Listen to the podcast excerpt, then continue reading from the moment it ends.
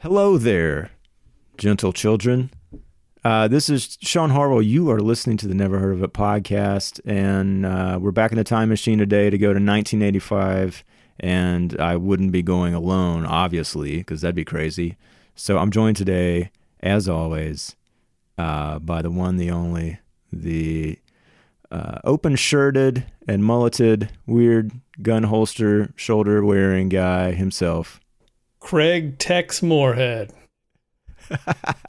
Tex, I like it. Mhm. It's a good Like, middle uh, nickname yeah, for it's, you. Uh, one I've always wanted to give myself, and no one ever uh, would uh, call me that. So well, we're not in Texas, and you're not No. from Texas, so it does seem a no little... connections. I'm not really tough. So I don't know. Text might be a better middle nickname, but but uh, you know, yeah. Craig, Craig Craig Tex Text Moorhead. Moorhead. Okay. It's a little more on target. Uh, yeah. Well, that's very good. But yeah, uh, so this is the Never Heard of It podcast. We talk about the movies that have fallen uh, through our cracks. And uh, if you would like to find more out about us, you can find us on Facebook. You can find us on Twitter at Never Podcast. You can find us at neverpodcast.com. Uh, even on Instagram, you can find us at NHOIT podcast, I believe. Mhm. So yeah, come and talk to us. Uh, let us know how you're feeling about these uh, episodes if you like them. Right now, we're smack dab in the middle of uh, talking about movies from 1985. We've already talked about Explorers and uh, Daryl and uh, the Goonies, and we talked about Rambo 2 and uh, Missing in Action 2, the beginning. I'm sorry, Rambo First Blood Part 2. Where where's my head? I don't know why you would get any of that confused, Craig. Uh, I know, I know. Uh, Straightforward. But we're uh, see, we're gonna just be going, just plowing through the movies of 1985 and and trying to figure out what's up. And so today, we're talking about Invasion USA and Commando, Yeah. two towering achievements of 1985 action.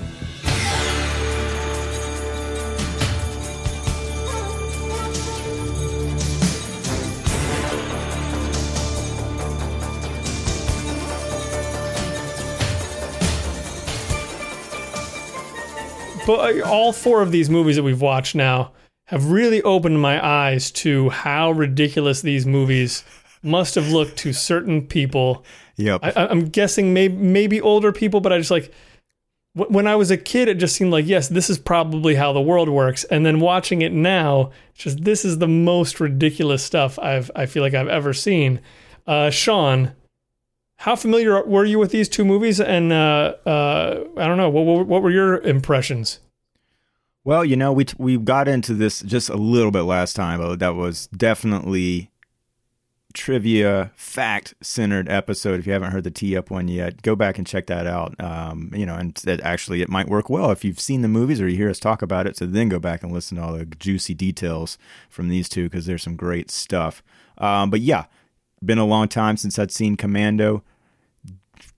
Pretty much 100% positive I've never seen Invasion USA. Nothing about it struck out to me as familiar.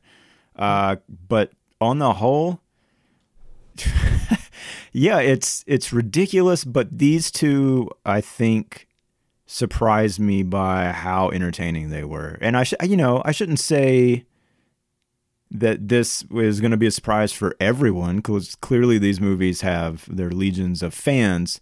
But I think I kind of came into it as like it's sort of so bad they're good fans and i don't know i've never like gravitated towards that stuff you know even like as we've talked about with this podcast we're not just like picking things that we suspect are going to be terrible just to like riff on Right. and you know i kind of thought okay well these two movies they, they might fall into that category and um, just you know just be borderline uh, nonsensical and awful. And they kind of there's elements that are but on the whole i, I was entertained pretty much from start to finish f- for both of them. I think uh, one definitely has more wit to it which i think it helps actually i mean i think it, it's it's fun to look at it and think okay well there's parts of it that are super serious but parts that aren't i'm talking about commando and the other one is just so over the top brutal that I found myself laughing at just like, oh my god, what did I just watch? And that's Invasion USA. And mm-hmm. yeah, I think, uh, I don't know, man. I think these two, in some ways, top Rambo and Missing in Action 2. We'll get to that. But yeah, just a real pleasure. They're both short. I think they move at a good clip. And we'll get into more specifics. But uh, yeah, what what did you think? You know, rewatching Commando. I know you said it's it was always a favorite of yours in some regards, and uh, you weren't familiar with Invasion USA. So uh, watching yeah. them in close in close uh, pairing here, what'd you think? Uh, very much the same. I came away from it, and, and, and I'm I'm looking forward to to talking about them to figure out if if uh, what I'm thinking is true. I feel like a part of the reason they were so fun to watch is uh, especially Invasion USA really takes itself super seriously, yeah. as you were saying. Commando takes itself a little less seriously, maybe a lot less seriously, but um, well, it's a neither, mix, I think, you know. Yeah. Neither one of them in the storytelling, there's a certain point in both of them and they're the points are pretty early on where for me at least I realized there really are no stakes. You're watching this movie to see this guy and this guy win the day. Yeah. Just beat everybody because there's no he doesn't have to he doesn't really have to work at it that hard. Like Arnold kind of worked at it a little harder, I feel like. For sure. Chuck was Chuck was like a ghost. Yep. Like that dude just showed up wherever bad stuff was going down. We have a lot to yep. talk about in that one. We but, do. But but I, th- I, feel like that was a part of what was fun. Like there was mm-hmm. never a point where, um, although it does uh, uh, heavily deal in bloody murder. Um, oh, God. It, it certainly never made me think about the actual prospects of actual death or any existential questions at all. Right? It just it kept right. far away from that. It was just we're having fun. like yeah. keep keep watching me. This is great. And uh and yeah, and it was fun.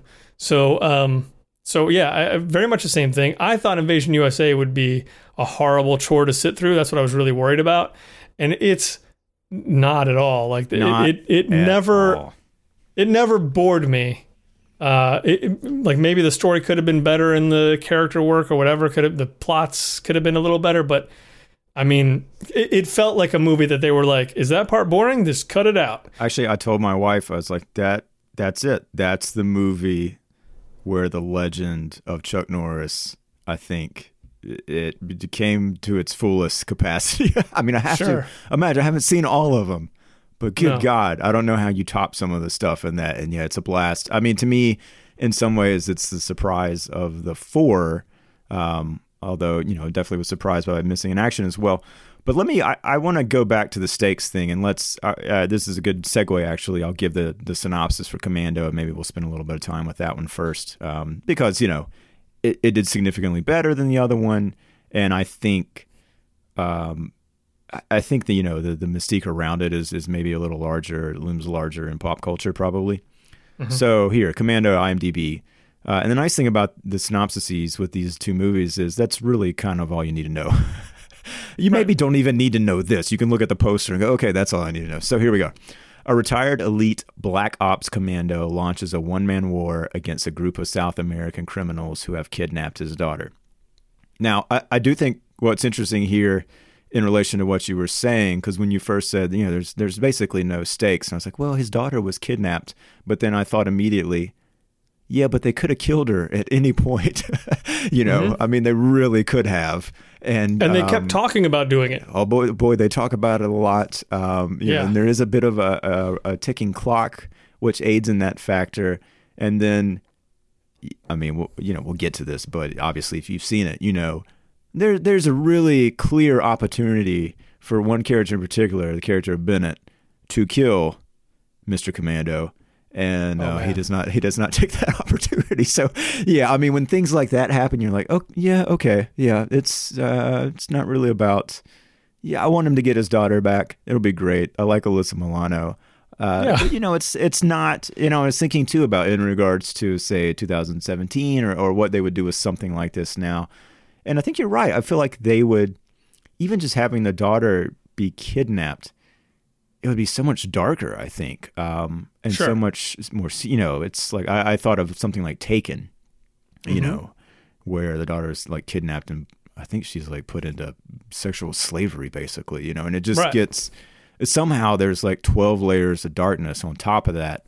That while I did like that movie and I think it's fun, uh, in a similar way, it's nothing like this. I mean, nothing like Yeah. Commando. And I think when you talk Commando, you got to start at the beginning because of the ridiculousness of the setup with this guy and his daughter. But it does sort of play into, I mean, that's the whole point of the movie is like him getting his daughter back, you know. And I was sitting here watching this, and like, if you don't know, just go find it on YouTube. I promise you it's out there. It is like, I meant to do this, but I feel like if we watched the uh, like theme song sequence in Who's the Boss, you know, the TV show, it Mhm. probably wouldn't look that different from this sequence No. in Commando. Because Oh, he is it's like, incredible. Yeah, I mean, they're sharing ice cream cones. It's a Schwarzenegger and Alyssa Milano. I mean, it's just Yeah. as ridiculous. Yeah, they're feeding a deer. They are feeding a deer They're out of feeding a deer, and and it's and it's not even like. It, it doesn't feel like anything that would be natural. Like it feels like there were 13 people there that posed everybody.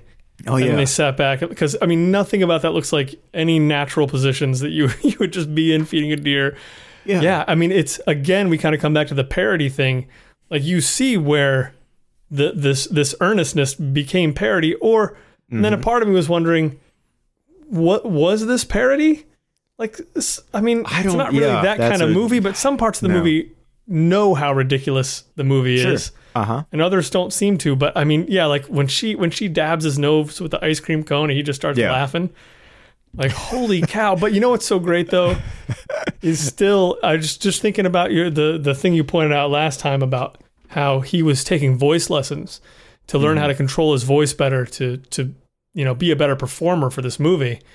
And it's just like I just feel like even even when he's doing something like that and it kind of comes off ridiculous, I just feel like he's trying so hard. Yeah. Like he's not he's not a robot anymore, guys. no. Like he's coming out swinging. So um I mean, yeah, you know, and it, and it, I don't know if it's parody or if it's that sort of self reverential. Um, but I do think they understand that there is some fun to be had by having that sequence immediately trail. You know, it does open with a sort of like cold open on uh, Bill Duke, and there's bad guys, and they shoot this guy pretending to Yeah. be uh, they're pretending to be garbage men, you know, and they roll up in the truck and shoot a guy, and he steals a car, and there's Uzis, of course, which God Almighty are there Uzis, Um, and remote control explosives. We get some of those in the opening five minutes.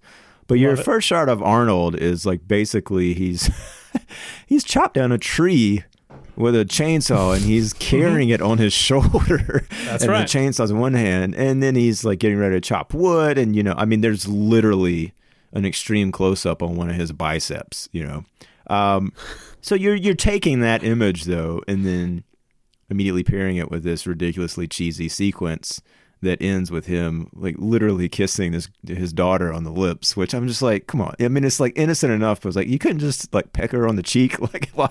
Yeah. you know. Um, and all the time, I'm also thinking like his name is John Matrix, so here's sweet little Jenny Matrix, you know, Mm-hmm. which is just ridiculous. But um, Well, and and, and the other thing I thought likable, you about know? was it, it is it, it Yeah. it's great. I mean, it sets the right tone, but I feel like and, and maybe Taken did this exact thing, and maybe I'm just aping that, but it made me think about yeah, if this movie was being made right now, that opening would have been more about this guy and his teenage daughter and the problems that they kind of have together. Yes, and it'd be the get kind of thing where you'd you totally see that they do love each other but right now they just kind of hate each other and then she's going to get kidnapped.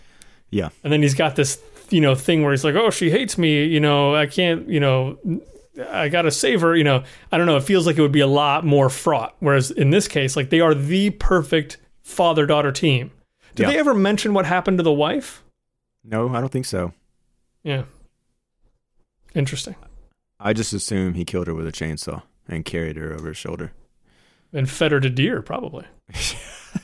It's probably what we were watching. Jesus, those yeah. cold bastards. I don't know. I mean, Yeah. I do. You know, there, this is a movie that uh, they could have totally done the missing in action thing, and the sequel could have been actually a prequel. Because I do feel like there's, I mean, there's a lot of story to be had there. What's not mentioned in this synopsis is that, you know, these South American criminals are actually killing off uh, some of his fellow black ops soldiers and you know the general who comes to tell him that, which is General Kirby, I think, or Colonel Kirby, or whatever the hell his name was, uh, basically leads them inadvertently. He doesn't mean to, but leads the bad guys to the house in the middle of the mountains, and that's Mhm. where they they uh, they take little Jenny away. So yeah, there's a lot Oh. of right backstory there that we're not that privy to. Um, but it does just I don't know. It just kind of adds to the interest of this weird, uh, weird relationship uh, between this guy and his daughter and the rest of the world. Yeah. Well, and I was going to say, uh, as long as we're talking about that, how uh, Kirby kind of led the bad guys to our our commando hero. Mhm. That was this was my first tip off that there was really there were really no stakes in the movie Yeah, because despite the fact that there are two armed guards who are described at least as being very good, yeah, Arnold figures out that there's someone in the bushes with a gun about to shoot them with literally no evidence of any kind. He's Right. he's later I think he says he smelled somebody. And I was just like, "No. He didn't smell No, he anybody." did, dude. Come on, look how big his nostrils Uh, are. Yeah, I just felt like if you can smell him, there's no one in this movie who's going to beat you. Certainly Dan Hedaya, as much as I love the guy, is not going to destroy you. Yeah. Um, but anyway, And that happened. I mean, that happened immediately after. It's actually Major Oh, yeah. General, General Kirby left. I mean, within seconds. Yeah. Right. There's no just like, time oh, wasted. There's like no fat whatsoever. Nope. And uh, that's actually one thing that I really liked about the movie. I mean, and I and I Mhm. noticed it, especially by, you know, an hour into this thing. I'm like, man, the pace of this is just moving, moving, moving, and it works. You know, Mm-hmm. because of that. Um. So there's there's some great stuff there when Arnold is basically fighting off, you know, the rest of the guys that are with this crew that have taken his daughter. Um, and this is sort of, I think, our introduction to, as we mentioned last time, you know, I think it uh, was IFC.com cataloged like the 10 best one liners from this movie that prove that it is the ultimate Arnold movie. And, you know, one of my favorite kind of happens early on, you know, they kidnap the daughter, and I think Arnold's killed maybe, I don't know, three or four. I mean, the body count in this thing is, out, you know, out, out of control, and it's impossible Yeah. to keep up. He he kills a number of these guys at his house. But there's one dude who's just sitting in a chair with a gun propped up. And he's basically laying out to like, you know, blah, blah, blah, blah, blah. We took your kid. Here's what's going to happen. And he says, if you want your kid back, then you got to cooperate, right? And Arnold, I can't remember if he shoots him then and says wrong or if he just says wrong and shoots him in the head. I was like, okay, Yeah. yep, that's what we're in for here. Um, this is uh, this is the moment for that guy. And uh, man, they they take uh, they take good use of that, I, I guess. Um, oh yeah. and really loved absolutely everything about him driving his Ford Bronco down the side of a mountain with no brakes. I mean, that thing Yeah. bounces around. I mean, we talked about like, yeah, there's like 50 some stunt performers listed in the credits here. And, uh, boy, they earn their money in a lot of cases. They burned car, through like I'm- ten just putting one person in that thing and then Probably, yeah. It looks like he's scraping him off the inside and put another one in there. Yeah, and I love too that like you know you get that sort of uh, you break POV a little bit to get inside of the car that um I think Bill Duke is in, and the other guys is like, oh shit, he's coming after, he's gonna hit us, you know, because like clearly they just were not expecting. It's like we cut the guy's brakes, like he's not gonna go down the mountain, you know, or even in, if we didn't cut his brakes, he wouldn't just drive down the side of a mountain to come get his daughter, right? But nope, he does, and He then sure uh, classic classic uh, car explosion. I think it Oh, yeah. exploded about three times when it flipped over. It was three or four. But uh a lot it seemed like a maybe an absurd amount of explosions for one car. I don't know. I don't know much about cars. I have no idea how many gas tanks are on a car, but it seemed like that one had a few. Now here's something, Craig. I was caught off. Well, I don't know. C- caught off guard is maybe the wrong way to put it. But we get an "I'll be back" in this movie Yep. from Arnold, in regards to Bennett, the character played by Vernon Wells. And uh, is that is that something that you remembered? Yeah, but but I have to say, like I I feel like after the Terminator, I just assume that he definitely says that in every one of his movies. I did not. I don't know. I thought that. Uh, Okay. I wasn't expecting it in this one. I guess. Um, and you know, he does say, "I'll be back, Bennett," and it's not like he doesn't do it the same way he does it as the Terminator. No, But that said, it still does gooses everybody in the audience. yeah, and that again, I was just like, okay, okay, yeah, this is. They're at least using wit, right? Whether Right. this is, I don't want to say it's supposed to be campy. There's moments where it's obviously serious. Uh, and again, his Mhm. daughter, Jenny Matrix, has been kidnapped. Jenny But- Matrix. Yeah, but they're they're playing on. Now the question is, Craig, like in in Schwarzenegger's head in 1985, do you think he's like, oh man, this line is gonna kill him? I'm gonna say I'll be back again, or is he like, yeah, I don't know if I should say it again in this. Should, should we say it in this movie? Should, let's can we do a I take don't- where I don't say it? Can I say something else, and then we do a take where I do say it, and you guys decide in editing? What do you think his mindset is? Uh, I'd love to do the research on that, I, and and I kind of wish I had. I don't know what the deal is, but I always assumed that he's the one who said We you got to that put my there. trademark in each one of these movies. It might like be. after Terminator, because I mean, because the Terminator moment is pretty memorable. That "I'll be Mm-hmm. back" is very memorable. sure. So so he's kind of he'd kind of be a dope not to like. It's like, well, even if the rest of this movie is terrible, I'm still gonna say I'll be back, and everybody will go nuts. But um, Just I thought those catchphrases had to stay within their respective franchises. I wonder what James Cameron thought about like seeing. Oh, Jesus, Arnold, you're gonna say this in every? I, I, feel like that that's really the where Arnold was a trailblazer. yeah, it's a good point. Thank you. Um, okay, so so Arnold gets sent. Now, this is the part of the movie that, uh, admittedly, didn't follow one hundred percent, and uh, I, I don't care. But Dan Hedaya is the leader of these South American criminals, right? Yes. His whole point in kidnapping uh, Jenny Matrix is to get John Matrix to go uh, back to this country. And I think, correct me if I'm wrong, it is back. Like this is a place he has been before, and he helped via the Black Ops do some sort of. Uh, uh, revolution or fight? I, I I can't remember. I mean, I don't know. Do you understand all that? Basically, he's being sent to kill the president of this other country, but clearly yes, it because was that like president knows him and trusts him. knows John I Matrix and idea. trusts him. Yeah, Yeah. but did Matrix know Dan Hedaya's character prior to? He did, right? I did not know that. I was not clear on that. I- It honestly never even entered my mind. I just assumed the guy, like obviously he knew Bennett, but I just I didn't Yeah. think that he knew uh, Dan Hedaya at all. No. Okay, I thought I thought there be. was something there, but well, it again doesn't matter. But Mm. um, I really like this whole sequence. though. okay, so you know, John Matrix, they got his daughter. Here's what's going to happen. You know, and I liked actually um that you know they were able to like subdue him and and and you know um, contain him at least briefly. And they're sending him on a plane. Two guys are going to go with him to the airport. One guy's going to stay in the airport and watch him get on the plane, watch the plane take off. The other guy's sitting beside him on the seat.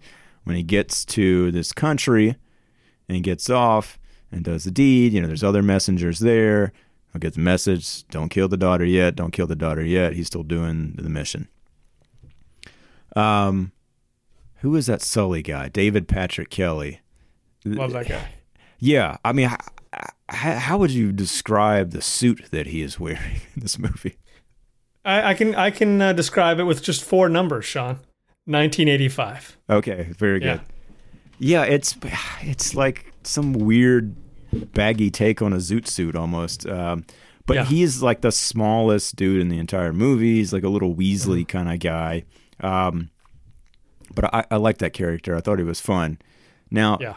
You get some other good stuff here when Schwarzenegger gets on the plane with this guy, and I think his name was Enrique or Enriquez or something like that. Big guy. I think he's taller than Schwarzenegger if I saw correctly. Yeah, he seemed really big. Yeah. A, they have first class tickets, um, because why not? um, B, are they like seated for 45 seconds before Enriquez is like flipping through a magazine? and then, uh, Oh, yeah. Schwar- I mean, Schwarzenegger just elbows him in the face and then breaks his neck before they take off. Yeah. I thought for sure, and this was stupid of me because then uh, it would be so much more difficult that that plane was going to at least get in the air, you know, before he somehow got rid of of this other guy. Nope. Right. Um, they, No. they haven't even come close to taking off. Haven't even started moving yet. But then Schwarzenegger gets up, and the flight attendant is like, "Sir, you please, you need to stay seated, you know, while we take off." And he's like, "I'm airsick," and goes in the back, and she says nothing else. Yeah. Man, I love how do that. You, how do you get airsick when you're not in the air? You don't. I think. I think it's one of the one of the the. I, I don't know if, if it was on your list of the greatest quotes uh, of It's Commando or whatever. Yeah. But I mean, yeah. I mean, it's it's as deadpan as it gets, and uh, I mean, yeah. He just he just uh, w- ripped a guy's neck in half, and uh, yeah. Nobody noticed. now he's yeah. And and and I have to say, yeah, I, I'm in agreement with you. I love this sequence, and I love the fact that this whole ticking clock is set up. Mhm. I think it's so great. I, it's it's very. It kind of has to happen back then because obviously now you could communicate with the ground no problem. Yep. Uh, um, it's it's. I mean, it's it's pretty smart. Like that's it's a lot of fun. And I also say, since we're talking about David Patrick Kelly, and even this guy, this uh, fella, I believe his name is Charles Meshack, who is playing Enrique. Okay. Uh, but you also have, you know, you have Bill Duke, uh, you have uh, Patrick Kelly. I just feel like the goons were really well cast. Yeah. Like Sully is is kind of a nothing part, and if you didn't have somebody as strong as old DPK, Mm-hmm. like I, I don't know what that part would be, but but like you totally remember this guy now. Like that guy is uh is fantastic. So um There's just something so awkward and hilarious to me about the way you know he ends up in the wheel well of the plane because that's what you do. You go in the bathroom and then you, you're or whatever. However, he wound his way down into the cargo. I liked all that stuff. Plane's getting ready to take off. He he jumps off and just like the way he landed in this marsh was hysterical to me for some reason because he like pops up in a second, but it looked like he was falling from like five stories or something, you know, in the in the air. But uh, that I all loved, and then you know you had this nice little bit with David Patrick Kelly again, where I'm like, okay, am I even going to see this guy again for like the next hour or what? Like, is he just going to pop up in the end and get killed? Uh, but no, like he's harassing Rae Dawn Chong at a telephone booth in the airport you know, and Schwarzenegger is watching, and then, you know, Rae Dawn Chong goes to her car after she's told him to leave him the hell alone, and David Patrick Kelly follows her, and that to me again was like, yeah, it it would be not that great of a part with a lesser actor, but it was still it's like, oh man, this is yeah, this this dude is like, he's slimy, he's like worthy of of having a character name in a movie like this, right?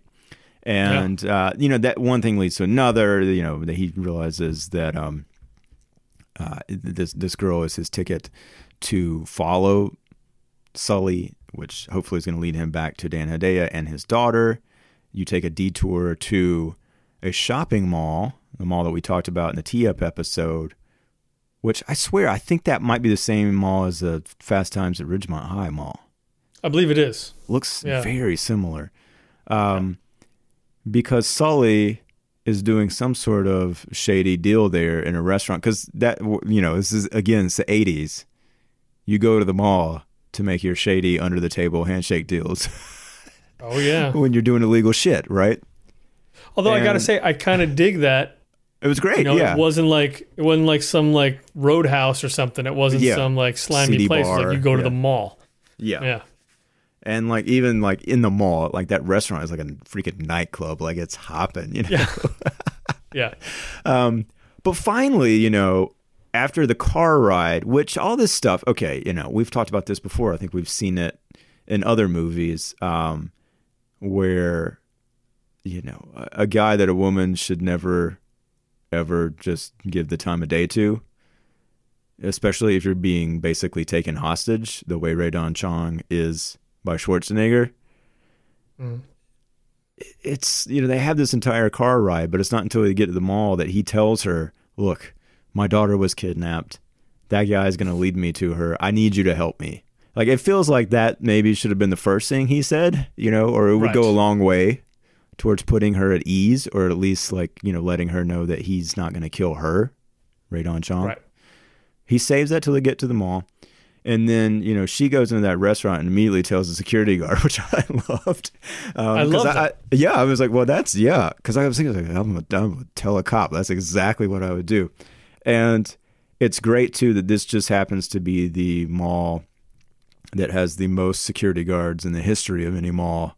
Oh Uh, man, the- they have a the small army. Yeah, but again, like talking about like filling out that cast, um, I lo- like the second guard you see who's like gets the walkie-talkie um, call from the the, the guy that Rae Dawn Ta- Chong talked to is like, you know, he's just over like talking to two hot girls and he's like, "You guys want to see me kick some ass?" You know, and it's just like this like scrawny little dude. Uh, he's like the Don Knotts of uh, of the mall security guards there, and. Uh, he even like later on has like a great line when he spots Schwarzenegger. It's like, oh my god, this is a huge motherfucker or something like that.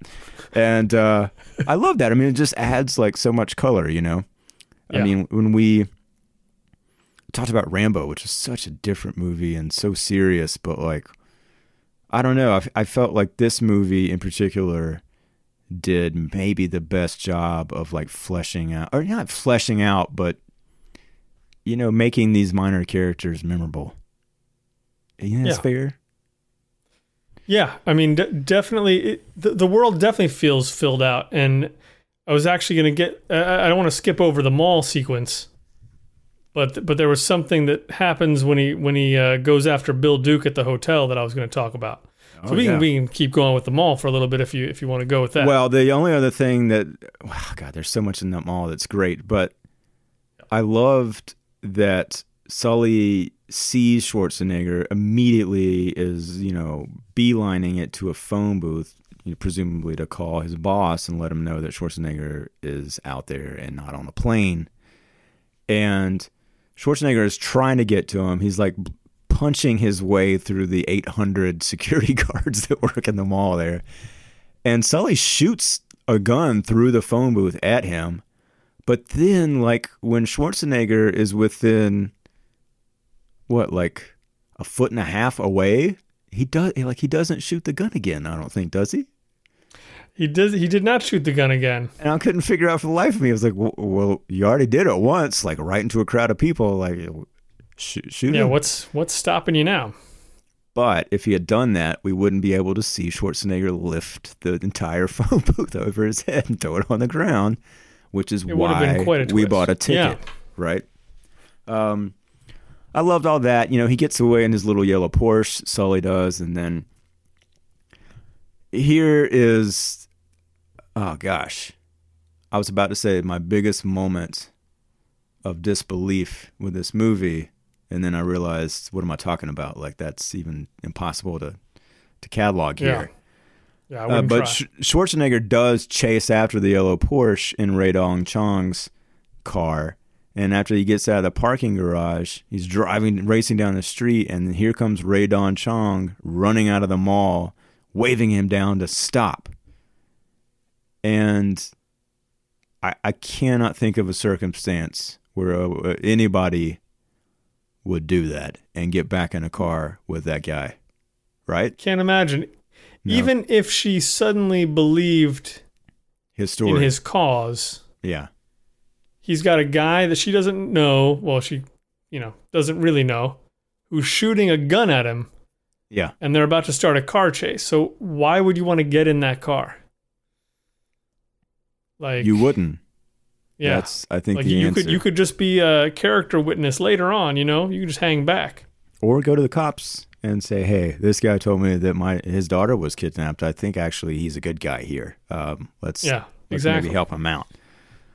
But again, if they did that, then we would be uh, We denied have lost a lot of good moments. Yeah, the great car chase that ends with Schwarzenegger ramming that car into a telephone pole and immediately turning to her and like placing his hands on her. Are you all right? I mean, just like the way Yeah. he does that, like the body language, it's so. I want to say parental, and yet it's it's not. It's just weird because like he's Yeah. like, "Are you all right?" And she says something, and then he's like, "Boom!" out of the car, you know, and immediately like back to the mission at hand, which is to take care of Sully. And uh, Mhm. another gosh i don't remember it what was the great one liner where he holds like- sully up by his leg over the cliff of mulholland drive i think um, yeah. I God, feel like this was is the best known commando line. She's holding him there. He says. You remember when I said I would kill you last? And Sully's Oh, yeah. like, Yeah, yeah, you did say that. And he said, I lied. i lied And then just yeah just straight up drops him. And here's the thing that that was a little confusing to me.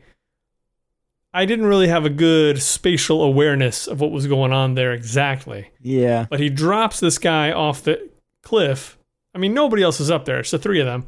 Mhm. Drops the guy off the cliff, comes back, and she's like, "Oh, so what happened to him?"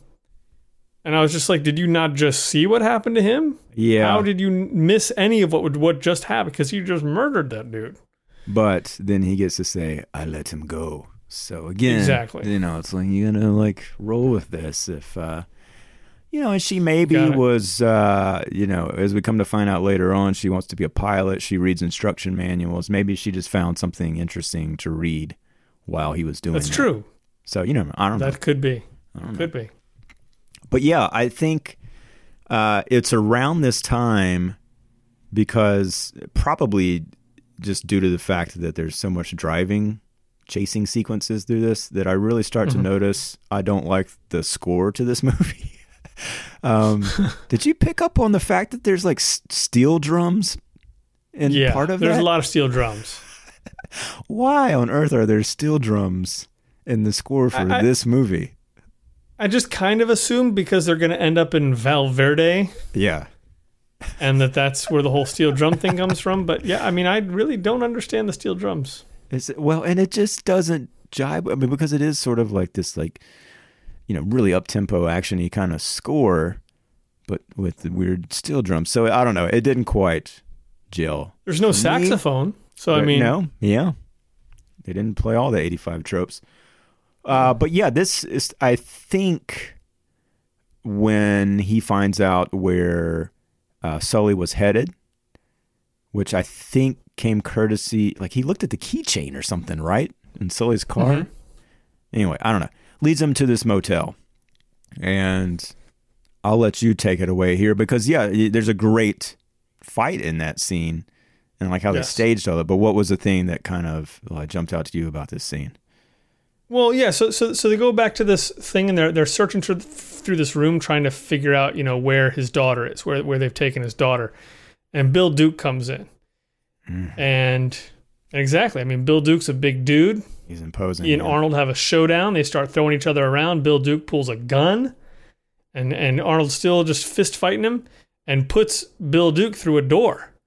Door goes crashing down. On the other side, there's a guy videotaping himself and, and his and his woman Love it. going to town. So they both just jump up. They're both naked as they can be, screaming, Yep. which is which is first of all a fantastic 80s trope. Yeah, Uh, just just the real gratuitous nudity that has zero bearing on anything. But but this is another thing where you're kind of talking about how the world feels fleshed out, no pun intended, or maybe so. But it just feels like in another movie they would have fought in a hotel room and that would have been it, and it would kind of feel like like what is this hotel like? Like this, it feels like the hotel isn't really a part of the rest of the world in a weird way. Whereas Right. now in Commando, this feels like an inhabited hotel. This feels Yep. like a place where people are and they're doing things that don't have anything to do with with this mission that this guy is on. Thank Um, God. Yeah. Yeah, so it's it's kind of funny. It's kind of this cool jolt. They don't say anything about it, obviously, because these two guys want to kill each other, and that's the most important thing. Um, but it was it was little stuff like that that uh, that first of all made it feel very 80s, and second of all, yeah, just kind of fleshed out this world. And I also loved uh, the little moment where I, I think uh, Bill Duke says something about like him being a green per, green beret and, then gonna kick Schwarzenegger's ass. And Schwarzenegger has a line, "I eat green berets for breakfast, and right now I'm very hungry," which I remember that line, and Mhm. it's awesome, obviously. But what I didn't remember is that then, like, it's a few beats later that Rae Dawn Chong says, I can't believe this macho bullshit. Like, Yeah, she's watching this, which Yeah. I loved. I mean, that's like, okay, they're, they're, again, like, yeah, they're, they're commenting on the fact of what this actually is that we're watching here, you know? And Yeah. for a second, she kind of gets to be the audience. Again, there's no way in hell she should be with him right now. That said, I liked that they did that, you know, and I think they took it a little too further then with like, oh, you. She said something about you, you guys eat too much red meat or something like that, which was like, okay, yeah, you. Yeah, The one time was good. This the second time maybe not not as good, but um, it does it's sort of teeing you up then for this you know am- the amazing shopping spree because like after they figure out where they need to go and like where Bill Duke's car was headed, which is you know something to do with uh, this this small airport if I'm not mistaken. Um, yeah, and you know he's like, "Where are we going to go now?" And he's like, "We're going shopping." And he's not kidding. They go to the army surplus store, and after he, you know, borrows a bulldozer to to break down the uh, barred windows, uh, they just go in and start helping themselves with a shopping cart and and get some uh, Yeah. scuba flippers and and everything. I want to talk about that. we should. Yeah. I think we should. Yeah. Go ahead. First of all, so at the beginning of the movie, Major General Kirby flies a helicopter out to John Matrix's uh, mountaintop home, Mount Baldy. Yep. And he and he walks up and he kind of calls to John, "John, you in there?"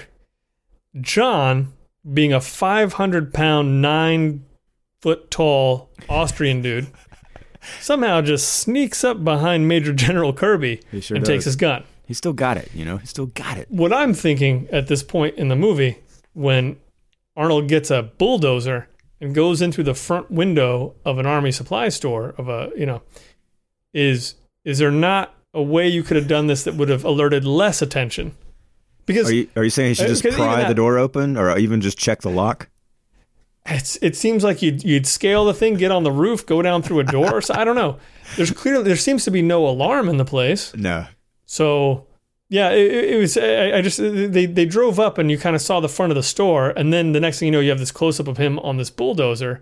And it's like, and I was just thinking, oh, he's going to go in through like the side, but no, he's going in through the front, like driving across the road, going into the front of the store. You couldn't Yeah. attract more attention by doing it that way. I thought it was a very odd choice. Um, did you see any any airtight plan there?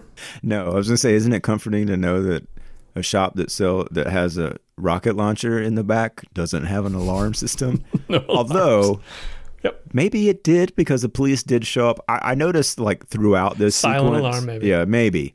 I noticed throughout this whole sequence that like there's nobody out on the streets of L.A.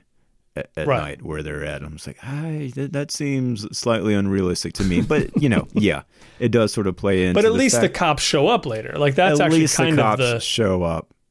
that takes the curse off of it a little bit. It does, and I was a little surprised that we didn't get a shootout in the surplus store because I was just like, oh man, like imagine all the crap that can explode in here, you know. Um, but they don't. Yeah. Like they, you know, I think they somewhat surprise him, and they're like, don't even think about it, and they got guns pointed. They throw him into like a SWAT van, basically. And uh, they drive off, and Rae Dawn Chong follows because she slipped away before the cops realized uh, she was there as his shopping buddy. And uh, I gotta say, I liked seeing her try to shoot a rocket launcher. I mean, it feels, in hindsight, kind of so silly and predictable. Uh, it works in the moment, especially that she shoots it backwards at first. It's great, you know. Exactly. That that that's what sells it, as far as I'm concerned. Yeah. I mean, in a way, like it reminds me, and don't kill me, people, but like a little bit of like the the female protagonist in the Indiana Jones movies, like the role that they sort of Mhm. fulfill a little bit, but without like as heavy of a romance thing. Um, but either way, like I actually wrote down like when I was watching that scene, I was like, you know, this this movie again, like it just it's clearly meant to be more fun than Rambo, you know, just comparing those two, uh, and certainly missing in action. And it is Right. like it, it just definitely is, in my opinion. I don't know. Yeah. Uh, and it is weird though that Rambo, I think, made more money than like all of these other ones combined. But we'll, we'll get to that in a little bit because we should probably talk about how after they're able to take off in a seaplane, because we have learned that Rae Dawn Chong, who is a flight attendant herself, she's not just a random person at the airport, uh, is studying to get her pilot's license. Mhm. They land Craig, and uh, Schwarzenegger gets into a little boat in a uh, also little black bikini brief. that's right. He paddles to shore and he Mhm. gets out and he then gets dressed in his uh, military fatigues. Right. I would like to posit to you that it would have been possible for him to get dressed before he got in the boat. Now, you come at me with a counterpoint. Uh, well, I have never served in the military, Sean, Oh, yeah, okay, I know I this about you. Yeah. but I'm pretty sure when there is a military operation, uh, uh, any sort of offensive maneuver, that the soldiers do go in only in underwear, Okay. and they. As I don't. I mean, I'm not. I'm not really it- a student of history, but I'm almost positive the beaches of Normandy. They got to the beach, and then they put their clothes on, sort of in an attempt to have a clean appearance going in. You know what I mean? because wet clothes slow you down? Is that maybe the thinking? Yeah, or it might even be just sort sort of a, a, a, you know centuries old tradition Could you know, be. Goes back that to the maybe has been overturned since then. Yeah. maybe, maybe it did. Well, you know, we we spent two episodes talking about Dunkirk, and I don't remember uh, the underwear thing coming up in that. But maybe that's just like a European versus a uh, an American thing. Well, At any, he, he may have just cut it out because everyone is already familiar with the idea. yeah, good point. Good point.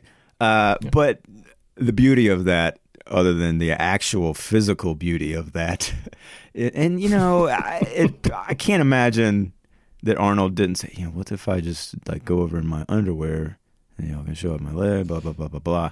Uh, Yeah, I figure it had to be a beefcake moment, right? Yeah, Like it- that's a beefcake moment for Yeah. sure.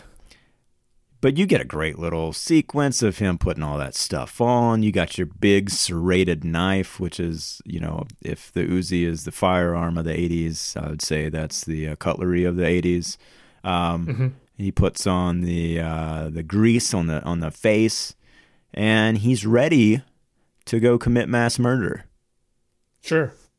And boy, he does that for the next 20 minutes, right? Yes, he does. All right, come at me with your question. Question: the the uh, grease camo that he puts on. The jungle jungle paint. Yeah. I guess that was the one thing I've always thought it looked cool. Looks great on the poster, but every time I look at him, I'm like, you you don't really blend in. I don't Oh, really yeah. feel like you're blending in in any way. No, he's not in a jungle Um, in this instance. Right. Well, it's just his skin and some black marks. I just kind of felt, and and you notice later when his vest comes off how much those black marks sort of accentuate his musculature. They really do. I feel like I feel like you're not really hiding yourself. I think you're putting yourself out there a little more. it could have just been a Um, makeup kind of thing, you know. It's uh, Uh, maybe yeah, maybe it's just kind of how he gets uh, yeah pumped up. yeah, yeah, totally. But he does. He's it's an all-out assault. There's no question about it. And you'll notice, eagle-eyed viewers will notice that when they blow up those uh, barracks or the buildings Yep. After he, he sets some bombs and he blows them up, because they, they explode several times, as you do. Another uh, great Many times. 80s trope. Did you notice the very, very obvious mannequins dressed like soldiers all around the buildings? Craig, I noticed that, and I noticed that they were perhaps attached to their stands, the wooden stands, a Mm. little too Mhm. well because they do not move at They all when the, they're basically uh, getting blown up. So instead of Yeah. seeing them f- go flying, which I have to imagine was the intention, they're well, just, sure. they just get blown up and stay right where they are. Uh, right. with- Yeah. made me laugh. Made me laugh because it wasn't just in one shot. There are multiple Yeah. times where you see that and where it happens. And uh, I don't know, you know, you wonder if it's one of those things that because there's no way they didn't see that in the editing Right. and the shooting even. You Right. just you run out of time, you run out of money, you can't reshoot that a little bit, or you just you blow something up. Obviously, you can't do it twice. Maybe that's really what it is. Um, Well, I'll put it out there though that you know there, there's that moment. There's the moment when he's when he's hanging Sully over the cliff, where there's a there's a pretty good shot of the wire that's holding his ankle, oh, I didn't notice that. And there's a bit where he's driving the bulldozer into the army surplus store, and there's a shot where it's just like, that's your stunt guy on a bulldozer. Like that's not you at all. And there, what I it, it got me to just thinking about, you know, is it just that, you know, we, we keep evolving as movie audiences, and back then it's not even that you wouldn't have noticed it, but that you would have just accepted it. It would have been automatically forgiven. It's not completely ridiculous.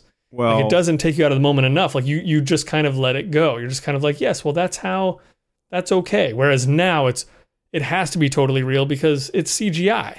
yeah. Like you, you if you make a mistake then you you made the mistake literally. Yeah, you have to live with it. You can't just repaint it.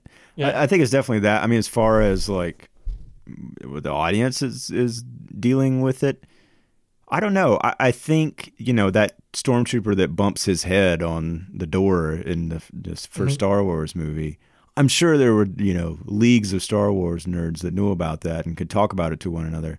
But you know maybe it's because you didn't have the internet to sort of like go and post about this and put a clip of it up immediately. Um, Mhm. That it doesn't, you know, it, you know, it's just not something you think about when you think about Commando, maybe. Uh, but it's definitely Yeah. something I'm going to think about from now on because it made me laugh.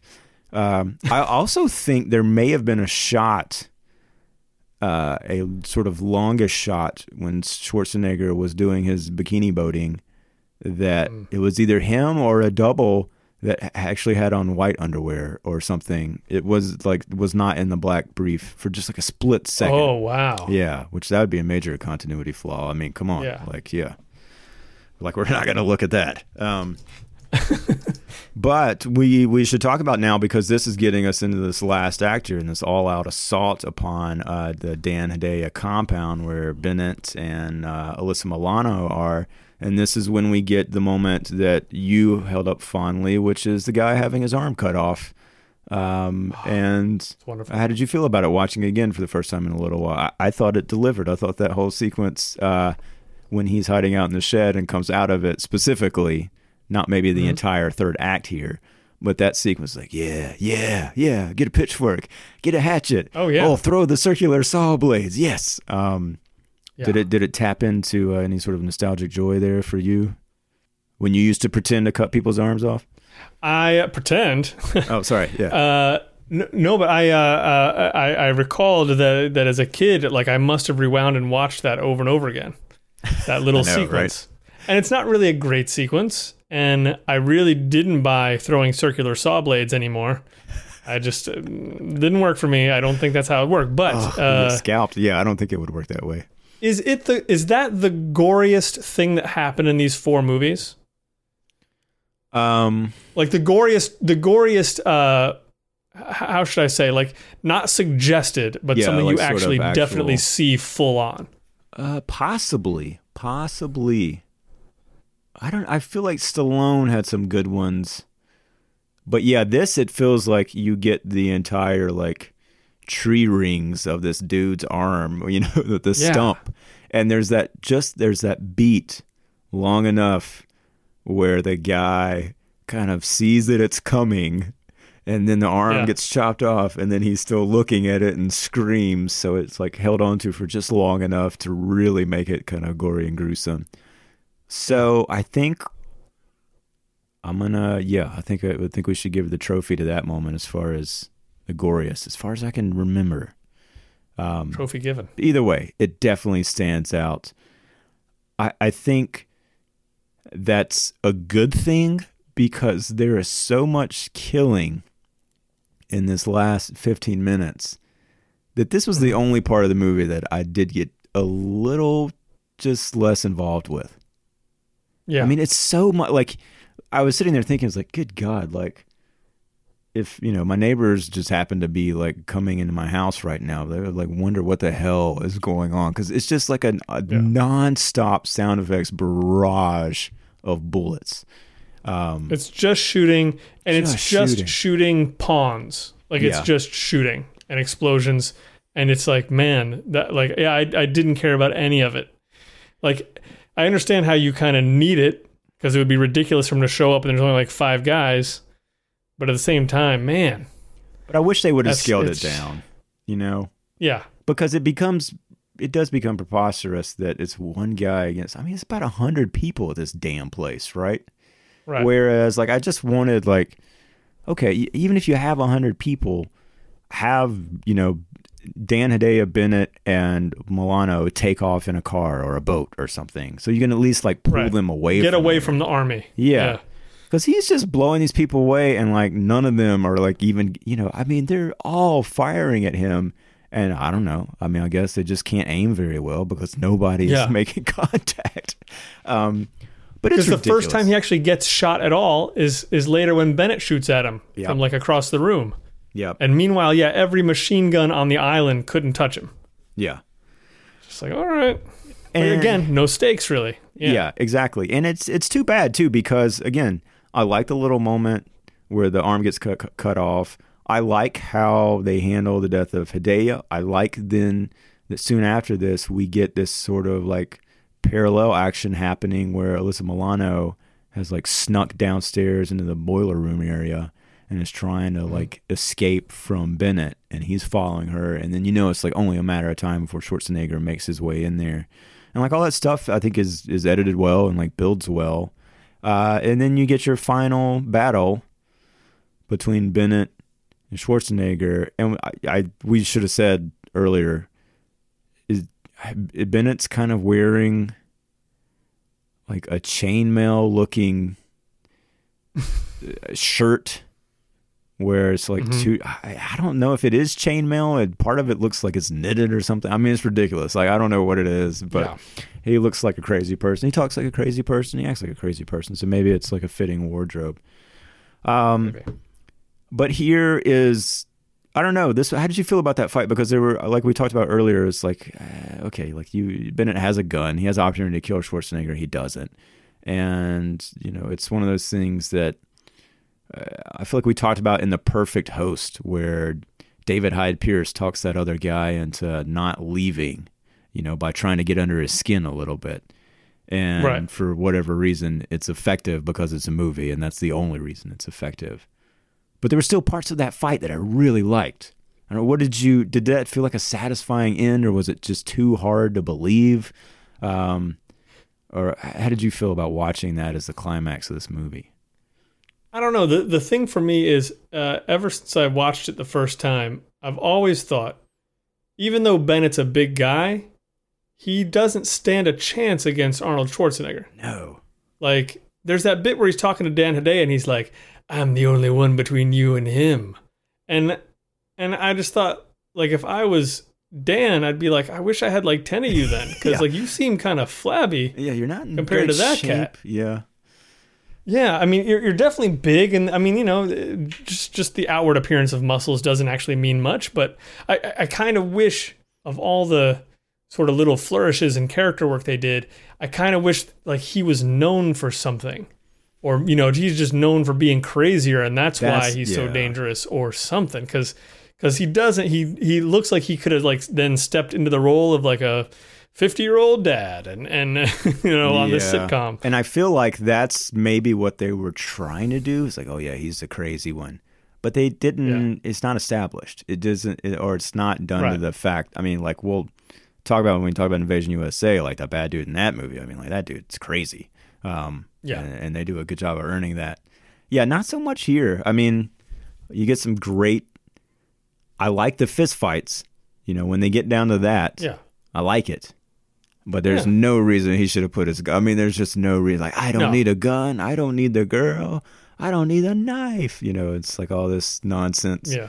Uh, and it's like, No. he's saying that. He's like, I don't need them. I'm like, no, but you do have these things and they will be effective. You know, just shoot them. Right. Um, but you get another thing where, yeah, I don't know if throwing that pipe at a guy Mm-hmm. would impale him like that because it's not a Yeah. it's a hollow pipe and it's not Sure. it doesn't come to a point. No. Uh, you get the awesome line. I mean, I, you know. I assume that what we're saying there is, or what the filmmakers are saying, is that Arnold Schwarzenegger is just that strong. strong. Yeah. And that's why they had a tree on his shoulder at the beginning Yep. and all that stuff. Like he's just so strong that he could throw a snowball at you and just take your head off. Yeah. Which he did in Jingle All the Way. Mm. No. Um, Mm-hmm. Mm-hmm. But you know, it's a cool effect. There's pipes thrown at the guy, impales him against like a boiler, and steam's blowing out through the pipe Yeah. as he's dying. Naturally, Schwarzenegger says, "Let off some steam, Bennett." Yeah. So ridiculous. Uh, I loved it. And then uh, I do want to comment about the ending because it made me think about, you know, when we talked a little bit last time, they had plans to make a sequel to this movie. And in fact, we know that Die Hard was originally intended to possibly be a sequel to this movie. Uh, And I thought that was interesting because the movie literally ends with Schwarzenegger talking to Major General Kirby, um, saying, you know, this is the last time. And walking away, Kirby says, until the next time. And the last thing Schwarzenegger says is no chance. And I do feel like, you know, if they are going to use this ending, if he had popped up two years later or whatever in a sequel, I'd be like, but he said no. Ch- like, what? What are you going to do to change that? You know, what happened? And it's just like you got to invent something. And it's like, I don't know. I like it. I like it that he's stuck to this, and we didn't get a sequel. And uh, hopefully, they will not do a sequel before he dies. Um, but it wouldn't surprise me if they did. But yeah, I don't know. Well- I, I liked it as an ending. I thought, like, yeah, that's that that's the Oh, yeah. appropriate response. If the whole point of this movie is for you to get your daughter back, uh, who you've told you would not leave, um, that's that's Right. what you got to say at the end. Yeah. Uh, I like that ending. I like the lightweight relationshipiness of it at the end. Yeah. Like it's it's not like oh yeah, of course you guys uh, are you know you're going to be in love for the rest of your lives. But I like No. it was certainly further down the road than what happened in Rambo, yeah. and it was just kind of all you needed. Okay, they all seem happy. Let's let's see what happens with this mix of people. I like the fact that Alyssa Milano escapes out of the room. She's not just this defenseless kid, which they kind of foreshadow at the beginning. Yeah. Um, uh, yeah, I like that, and yeah, also I'm I'm glad that Die Hard was not a sequel to this because going into Die Hard, you would have immediately already thought, oh, so this stuff just happens to this guy all the time, Yeah. instead of like thinking that during Die Hard Two. um, yeah, And Uh, uh, three. I'm glad, and yeah, and all the other Die Hards. Well, Uh, but yeah, Yeah, I, I- think it's a lot of fun. I forgot to mention that Alyssa Milano did have a, line kind of like in the middle of this movie that I really liked when Dan Hedaya says something about like, "Want to be nice uh, to be back with your daddy," and she says, "Not a, nearly as nice as watching him smash your face in." And uh, it's like, damn, like I didn't expect that out of Yep. out of her, and it's a good line reading. I thought uh, I was like, well, It I. I, like this kid even more now, you know. Um, yeah, so, yeah, I think uh, the takeaway for me on this one is that it definitely holds up for the most part. It's ridiculous, but it's slightly aware of how ridiculous this is. And Schwarzenegger's great. I mean, I really, you know, we didn't really talk about it that much, but he drives this. He really does drive this thing, as far as I'm concerned. And like, it's Sure. it's a like charismatic, ultra charismatic performance. I think without like yeah, it's just before it it did sort of turn into him doing this thing as parody of sorts, you know.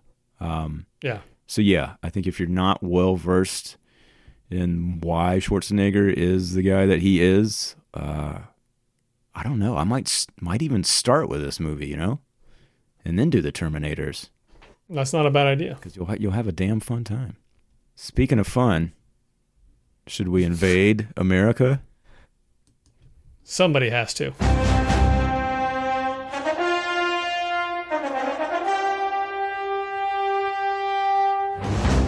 Uh, movie number two of the three that he's in. He might be in more. We talked about this last time. I don't even know. It, it could be like 27 of these things that he's in. Uh, but I, I, said I think this is one of the quintessential ones that made me a believer in the legend of him. And uh, I'll quickly give the synopsis here. And uh, that's because it's super short and uses some of the same language as Commando. A one man army comes to the rescue of the United States when a spy attempts an invasion there's more to it than that. But there's also not a whole lot more to it than that. Yeah. I mean, I was going to say, I don't yeah. know. A one man So army? have- Jeez, I don't know. well, we have Commando, which is is pretty well plot driven, has its ticking clock. Yep. You know, most of the things that happen it m- make sense. The decisions make sense. The things that lead to the next things make sense. Whereas I feel like Invasion USA, I don't want to get grandiose, but let's say it's kind of like jazz. Yeah, man. So there's not really a reason That's right, Daddy O. outside of you have a bad guy named uh, Rostov, I believe, Yeah. and Rostov is going to lead the invasion of the United States by the Russians, as I understand. And unless I missed a large chunk of the movie, Sean, that seems to be the whole plan.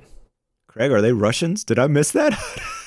I was going to ask you where the like I don't even know like I couldn't place Rostov like who he was like where he's from or what the allegiance was. Uh partly Right. because in the first scene with him he's speaking Spanish, you know. Uh Yes. but Um, I, I will Boy, I mean that's that's a fair question, Sean. I, I I don't know exactly, except that I was assuming they were Russians because it was 1985 and his name was Rostov. But boy, I could certainly be wrong. It is revealed the armed personnel were communist Latin American guerrillas. Okay, cuz see I was going to say They're coming from Cuba. Latin America. Yeah, Cuba weighs on this a little bit at least in the opening. But this is all kind of beside the point. Uh, you know, because yeah, What point, don't it doesn't really matter. But maybe it's a good place to start. I think he's my favorite villain of the four movies uh, in this little pairing here that we Hmm. did today, or that we've done between these two episodes. And I, I could get behind that. I think he's uh, ultimately more ruthless than uh, what was his name, Colonel Yin, in Missing in Action. I mean, in the opening of the, he's definitely has as much screen time as any villain in these four movies for sure, right? Mhm. Yeah. Um, Yeah. But you know, you're opening on a boat full of like Cuban refugees, and the boat, the motor has died, and they're just stuck out there.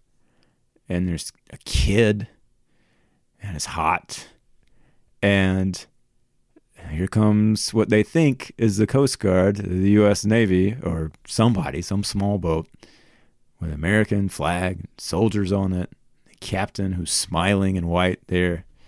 Richard Lynch, who looks just a little bit off, right? From the word go. And he tells everybody, you know, in Spanish, welcome to America. And they cheer. And then he blows them the fuck away. And I could not keep up with the body count because I, I mean, I don't know how many people were on that boat. Oh yeah. Th- they all died. nope. And uh, yeah. There, there's enough that you couldn't see them all in one shot. couldn't see them all in one shot and then quickly you get the sort of smash cut to the title card and i feel like this isn't even a question that's the worst font in in any of these four movies and could be the worst Yeah. font we'll see in 1985 we'll have to keep keep tally of that but it's terrible it's so bad it's not even it's not even the one that's on the poster. It was like some weird. know. Yeah, I don't know. It's like uh, early Nintendo game kind of bad. Um, but man, within seconds after that, you're cutting to Chuck Norris on like one of those like fan driven boat ho- hover air boat hovercraft kind of things in the Everglades. And I was like, okay, here this is gonna be fun. Like I know, uh, I mean, like I perked up. I did like immediately when you see him on this stupid thing, because he's like sitting in a chair driving this. I don't remember if his shirt was open at this point or not, but it might as well be because it's going to be throughout Yeah. the rest of the freaking movie. Um, he's got jeans on. He's got that mullet rocking, and this movie, man, and like and we talked about this a little bit with with missing in action that you know he's not the the greatest at delivering a range of emotions if we're being diplomatic here maybe not the best at reading lines but in this movie I mean, does does his mouth even like did the corners of his mouth ever even like rise up or down to display emotion? What's I mean, he's so stoic. No. There's just Yeah. nothing. It's just one line. That's his face the entire movie. and uh, yeah, that's that's definitely his resting face. The- The other thing that, that occurred to me while watching this is that I feel like he's like a chromosome away from being a puppy. yeah, yeah. And that's a good. Yeah, I could never get past it. He doesn't really look tough, but at the same time, he looks like he's very serious. yeah, And then when you have him, you know, kick everybody's ass, then it just seems like, yeah, okay, like this is a tough guy. yeah, But if you just look at him, he's got the fluffy hair and that kindly beard, and like I really, I just keep every time I look at him, I feel like I'm looking at a beagle or something. yeah. So Uh, that would be a great name for a beagle. Man, it, it- like everybody in this movie, aside from Chuck Norris, is a little bit of an asshole. Like, did you notice that? Like, in some ways, I'm like, man, maybe America does need to be invaded here as a wake up call because people seem miserable. They're pissed off. And just the first example I'll give, because like this character is like, I don't know, she's a throwaway, but um, what's her name? Melissa Prophet plays this reporter character named McGuire.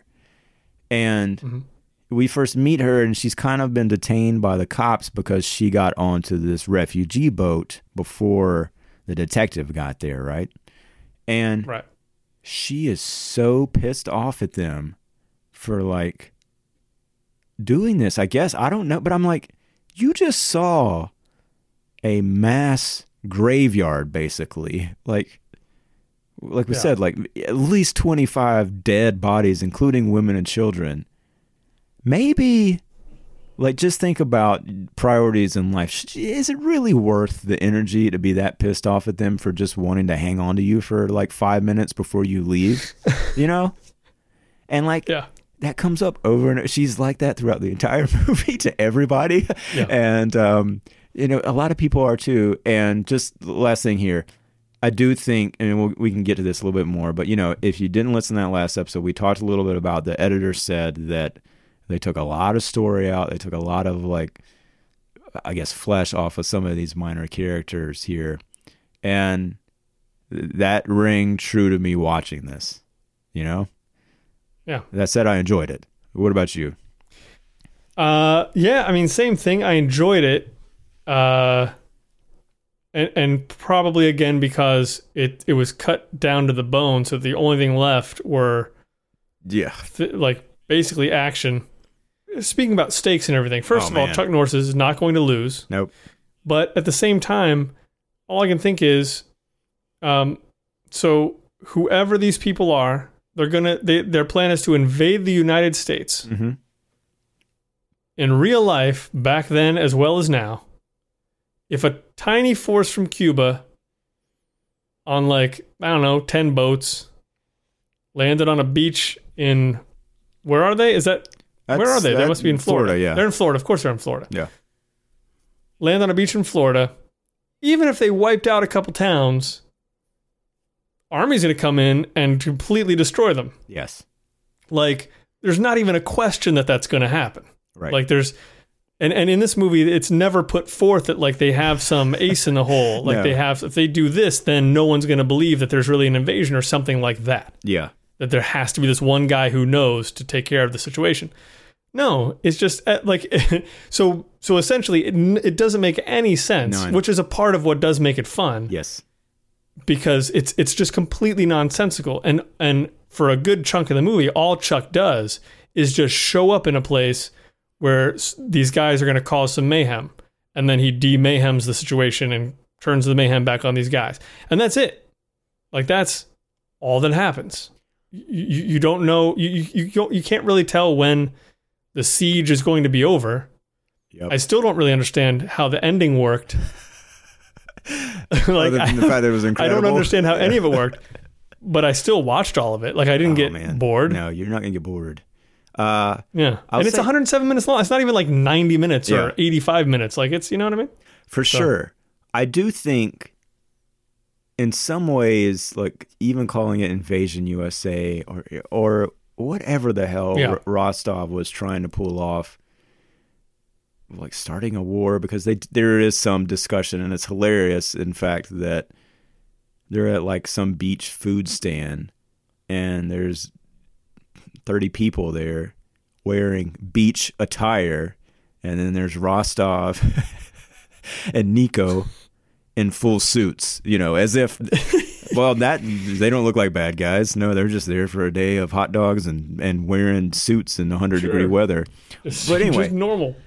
To me, it's just like I don't understand any of the sort of like military aspirations of those guys whatsoever. Like that all just went in one ear and came out the other. I just watched this as like this is like terrorism porn. Like for anybody like on either Sure. side, like uh, if you're scared of terrorists and you want to see what it might be like, or if you just want to watch some dude kick the ass of terrorists, like this is it. Like this is like Team America without the team. It's just Chuck Norris because it's like you said, like it's it's just a series of events where they're just going out and causing mayhem and killing people and blowing stuff up. And then, you know, Chuck Norris is there to stop them or not stop them in a couple cases.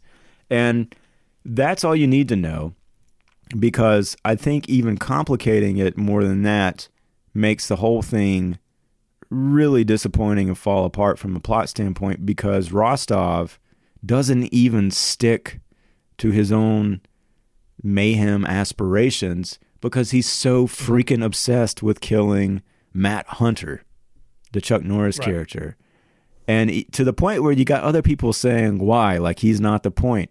And I, I felt the exact same thing. I don't I don't know why he thinks that they have to kill this guy in order to do this thing because they seem to be Right. fairly successful before they go all in on trying to kill Chuck Norris, you know?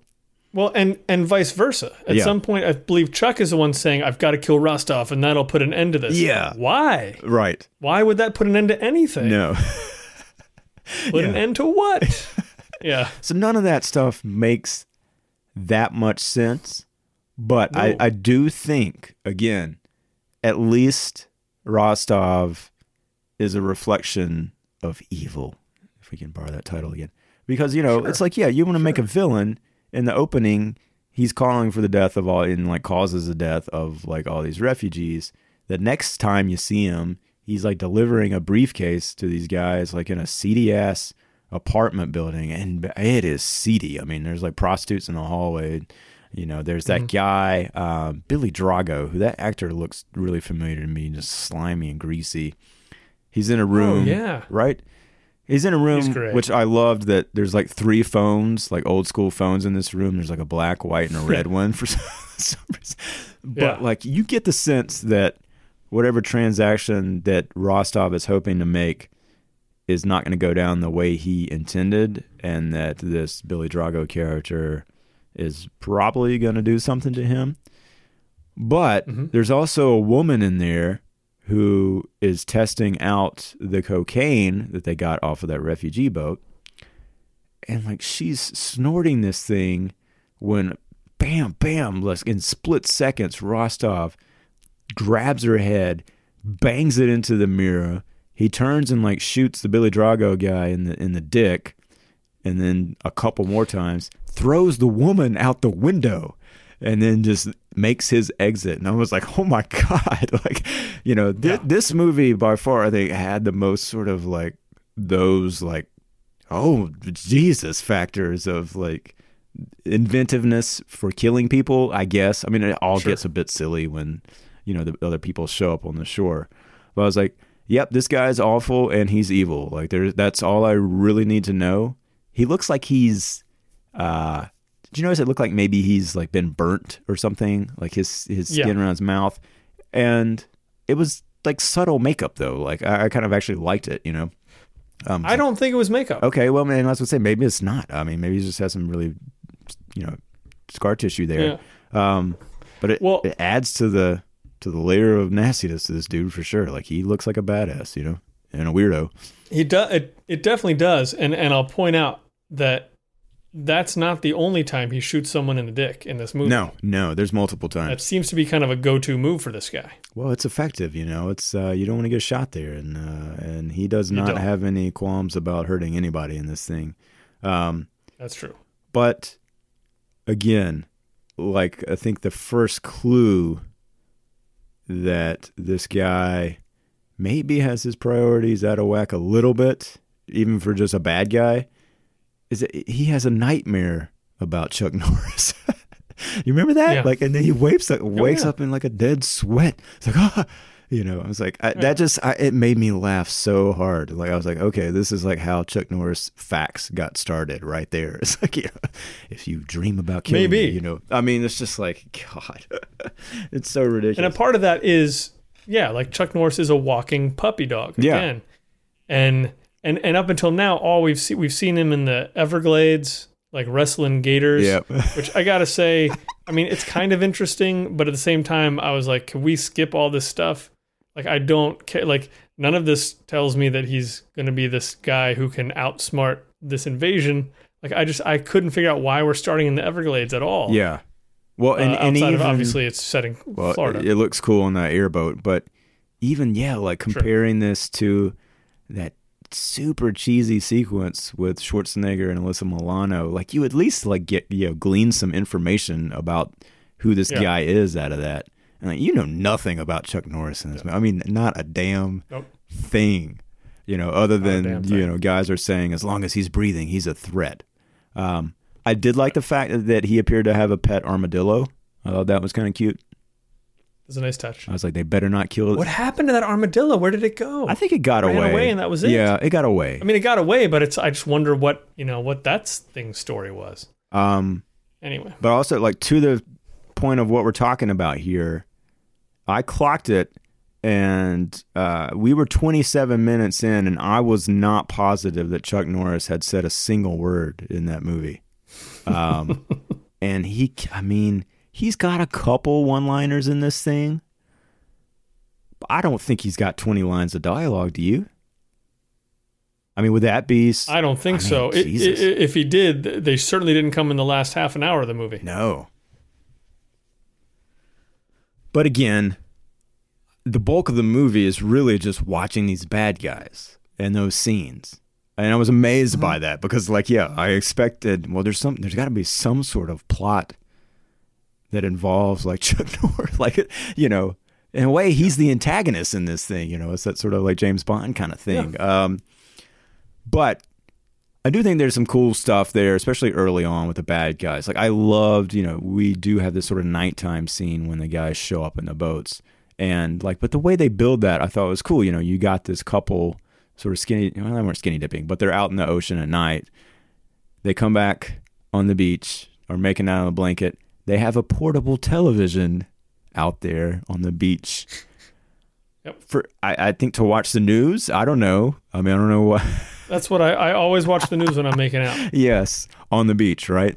It's perfect. That's- it's- that and Marvin Gaye, yeah, it's man. one place I don't want to go without a TV is the beach. Um, Mm-hmm. And it didn't even make sense because it.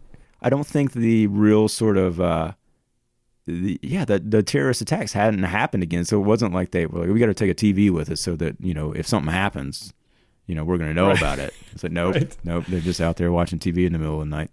Um, but man, the Nico character just you know walks right up to him, grabs the guy by the head, and shoots him.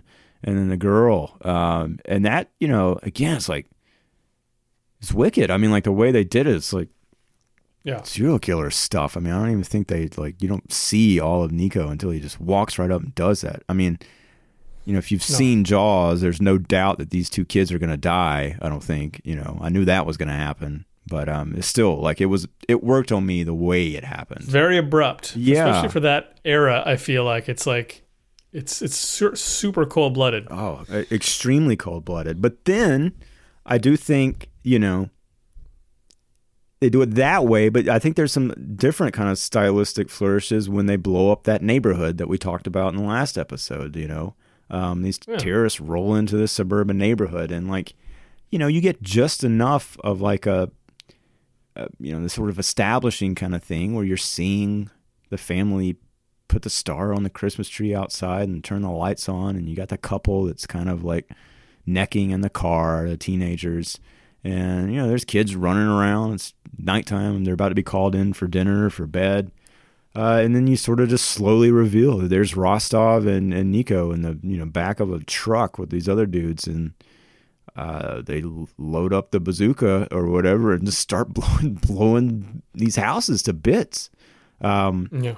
and it's yeah it's it's brutal and i just i like the way they did it because it, yeah it wasn't a, abrupt in that one. Like it, it- they stay there. They don't they're not in a hurry to get out of there. Um and even once they leave like the camera lingers for a second and, and moves back and you see the one little girl come out of the house who put the star on the tree. And you know one of the guys one of the people in the car that was making out they run over and help her. And um you don't know any of these people. They're not in the movie again. You know, it's just like that whole scene could just be taken out and put into a different movie or something. Um, Yeah. uh, or it could just work on its own. But I don't know. Like I noticed it, you know, and I know you know you're obviously the biggest Joseph Zito fan in the world because of which Yeah. which Friday the Thirteenth was it? The final chapter. Friday the Thirteenth Part Four, the final chapter. There you go. I was like, well, Yeah. I, you know, I think this movie has a little bit of a fingerprint stylistically here and there. Um, Yeah. story wise, not at all. No. Uh, but you know, so I, I don't know. I mean, I think that is the sort of real big thing that sets off this like continuous chain of events. Um, it's 1985. Of course, they go to the shopping mall and start blowing things up there. Um, Mhm. They go to a church. They go to a.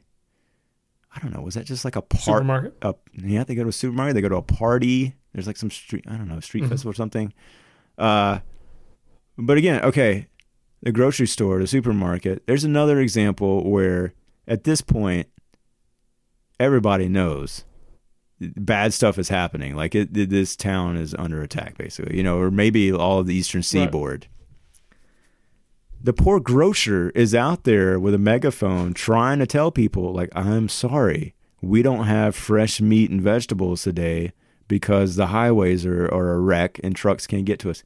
And people are livid you know?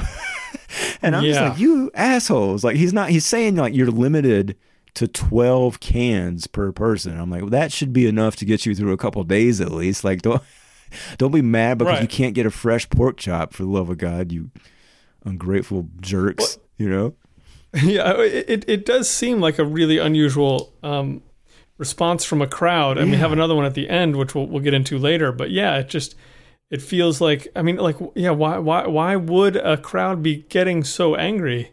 i don't know I mean, all you're telling them is like you don't make the stuff. You just the we don't have what you want. I didn't tell you that we had what you want, and then you came uh, down here. Uh, we don't have what you want. So wh- wh- why why would you be yelling? Why would there be an angry mob? Yeah, and, and then this is also one of those scenes where the terrorists show up, of course, and then Norris shows up. I don't know how he knew to go there, or if he was just driving by. Guess who else is there? McGuire, The reporter, the reporter, always. and she gets Always there. she gets pissed. I mean, she gets taken hostage for a second and has a gun held at her, and Chuck Norris kills the guy that's holding her hostage. And she's pissed at him. She's pissed at Chuck Norris. Like never says anything about like, uh, "Thank you Yeah. for saving me, saving my life. That was really generous of you. I do appreciate that." she's just so Right. awful. Um, I do remember the scene where Chuck Norris is just he's in his truck driving down one street at night and it's almost like taxi driver like you know he's looking out the window and you get these little sort of like vignettes of there is a guy playing saxophone right out on the street um, but There- there, yeah, there's like that- that's, pr- that's right. prostitute every single person that he passes basically like looks at him like, "Get what the hell are you doing?" You know, like how dare you drive down the street? Like they're ready to kick his ass for just driving down the street. I mean, there's like a gang of white dudes that come up and like are punching and kicking the car. just like this is not a very flattering portrait of Florida, you know. Um, everybody's really, really hostile towards him, and I don't know why. Um, but it made me laugh. It did make me laugh, Greg. There was a lot. There was a lot to be to, to be laughed about. There's no question about that. Do you remember the sort of tail end of the mall sequence when uh, I think Chuck Norris gets out of there and is driving after the terrorist or whatever, and you get the one shot of the little sort of like three wheeled mall security little cart kind of thing headed towards the same direction that the terrorist are in. Yeah. Oh, that was great. quickly does he a just turns around. does a little U-turn, and oh man, I Yeah, he's like, so "Fuck out of that. this." It was so great. Uh, I loved all that stuff. I, I had a weird relationship with the level of violence in this movie, in that if you start a terrorist invasion by blowing up houses with a bazooka, right, or rocket launcher, or whatever it was, Mhm. Mhm. does it make sense to then use uh like time bombs and suitcase bombs that have to be run with wires like later on because they do that like six or seven times it felt like they put a timed Yeah. On the side of a school bus i'm like don't you you have bazookas right just blow up the school bus Yeah. um Like, do you want to kill those kids or not? yeah. They put I, I did love that Chuck Norris drives up beside the bus, pulls the bomb off, and doesn't even once look like at the clock, which has like less than 25 seconds on it, as he just drives straight for the guys and attaches it to their car and blows them up, you know. Of course. Yeah. He's not worried at all about this thing going off in his hand. Um but then yeah, the guy is like setting up a suitcase bomb at that church and going to all this trouble to run wire, detonation wire. Uh, and they're literally like standing there with machine guns. There's like a five or six of them. I don't know. I don't understand why you Yeah. just go in the church and shoot those people, which I thought was what was going to happen. I was actually kind of like tense about that. Like it just seemed like, oh god, Yeah. this is going to be nasty. Um, but But again, like that's that's another good example yes, of kind of what's going on with like with the the way that this movie is not really connected to other things. Because at least as I remember, the guys who are there planning the bomb, I don't think we've seen them before. no, I think none of these Rostov guys. is there for a second, but then they leave. Yeah. And it's Maybe. I mean, and it's one more thing where Chuck Norris shows up on the roof above them. Right. How?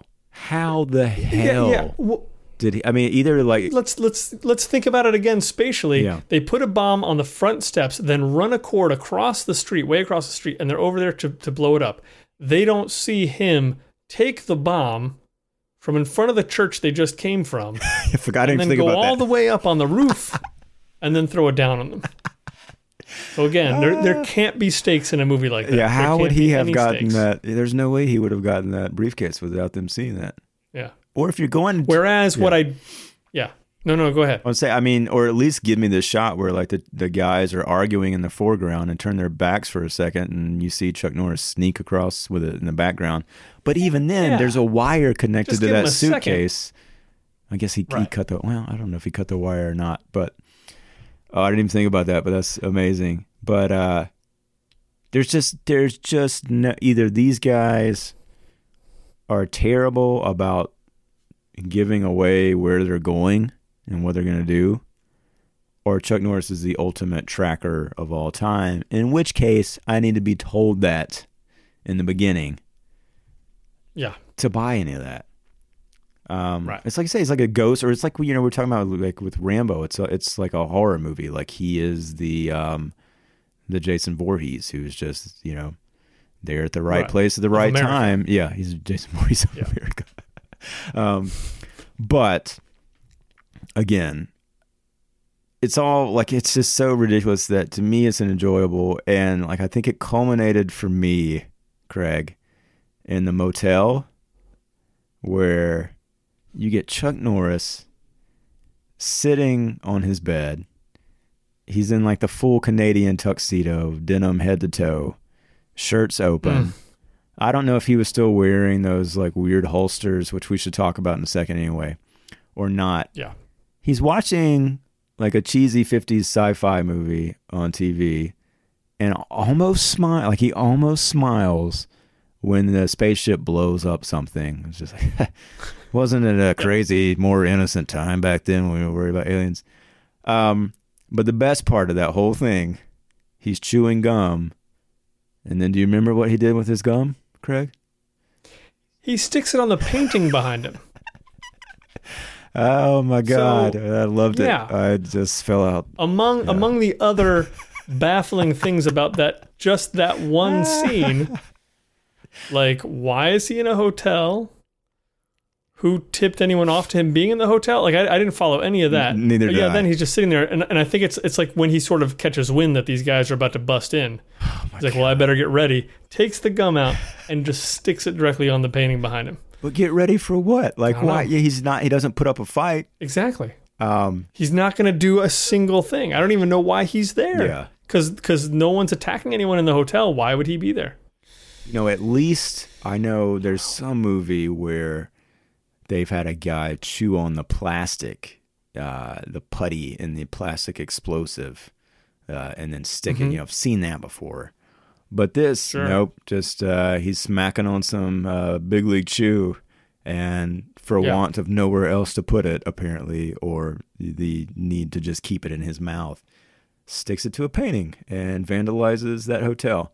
Now, I'm of the opinion that the police catch up with him at this point solely for the fact uh, that the movie wanted to have some way of of you know brainlessly trapping Rostov and these guys um, because they probably couldn't think of any other way to end this thing because it makes no sense. Um, it, it and I and I'm bad about these things, but I saw it coming, right? Because the, the one saving grace of all this is that uh, when uh, Matt Hunter is being arrested and led into jail or court or somewhere, uh, of course the local news is there, and he gives an, an just an incredible speech to the camera, which is clearly intended for Rostov, but it's so obvious that I was Mhm. just like, oh, okay, like this is a setup. Yeah, he's totally doing this to draw Rostov to him, and then they're gonna pounce, you know. And that's exactly kind of what happens, right? Yeah. But man, Yeah. oh, that Somehow speech is good. the, the, the entire army hmm ends up, the, the entire invading force ends up, uh, yeah, I don't, I don't know, descending on this building. So there's tons of soldiers outside, and then a precious few go inside. And and I mean and and correct me if I'm wrong. Most of what they do at first is just walk in and shoot at every inanimate object hmm anywhere within sight. They want like a bullet hole in every phone Yep. and chair, like anything that they see. They just want to put bullets in it. Yep. That's how That you. seems to be the main. That means like the first phase of the plan. Yeah. It's actually called uh, like Bullet Hole USA. That's that was the real intention was just to leave bullet holes in a lot of places. wasn't so much to take Could over. Um, Would have made yeah, sense. and and even, I mean, they they the plan I guess is to just all right, Hunter, you're free to go, even though we know you also just you know murdered a ton of people, um, Oh, although they're bad guys. Um, sure. you go do your I guess. you go do your thing. Yeah. And we'll do our thing. I mean, because it, like it didn't seem like it was all coordinated. Like, all right, here's what you're gonna do. There's not a lot of No, coordination. you're you're gonna go out there, kill as many as you can, but just draw them into this one area. Like, nope, there's none of that. It's just suddenly, you know, Oh. he's out there on the street with a bazooka and two Uzis, and you know, kind of like doing his thing. Um, right. now, again, I've mentioned this before. The Uzis, two of them, one for each hand. Mm. He uses attached to a, uh, sort of holster device that rests on his shoulders, and they remain attached to this thing um, by like a, a strip of leather. It looks like, as he uses them. And I, for the life of me, could not figure out why you would do that because it, it seems like it would limit your mobility and your aim. Sure. Absolutely. Um, nobody else. And I've heard that. Yeah, I- I've heard like that that whole idea of shooting, like having a gun in each hand to shoot, yeah, just makes you the the worst possible shot. Oh, yeah, that- um, that it's it's just ridiculously hard. And then and, and again there there was the the sort of the thing. I'll see if I can find it. A write up on uh, somebody's doing a write up on sort of the '80s action movie guns and how these became really popular. yeah, like these little Uzis. Oh, yeah. and how terrible they are as guns. Like they're just they're they don't shoot straight. Like they're just awful. Um, but they look cool. And exactly, yeah, he walks around and and it's it's very uh, sort of a memorable look. yeah. You It know? is. It stuck with me. I It's just kind of his gimmick. Like he needs gimmicks. Yeah. So, you know, he's got it. because like I kind of would have bought it right if let's say he runs out of ammo and the easiest thing to do is just you drop your Uzis, you grab your knife, you grab your other guns that you've got on you on your legs, um, and you use those until you can reload. And your hey, your Uzis are right there, just hanging down by your tits, and uh, you Sure. know easy access later on. I don't remember Exactly. seeing that. I don't think that happened. No. I think he just used. it's so bizarre. He used them until they were tapped out. Yep, Yeah. and- And, then and then he took them off. Yeah, I think he took him took him right off. Um, it's uh, it's a sight to behold. That said, Mm-hmm. he's pretty good at killing people. It works out quite well It's very good. um, to what he's trying to achieve. Uh, the military is able to corner the rest of the invading soldiers uh, to the point that they surrender.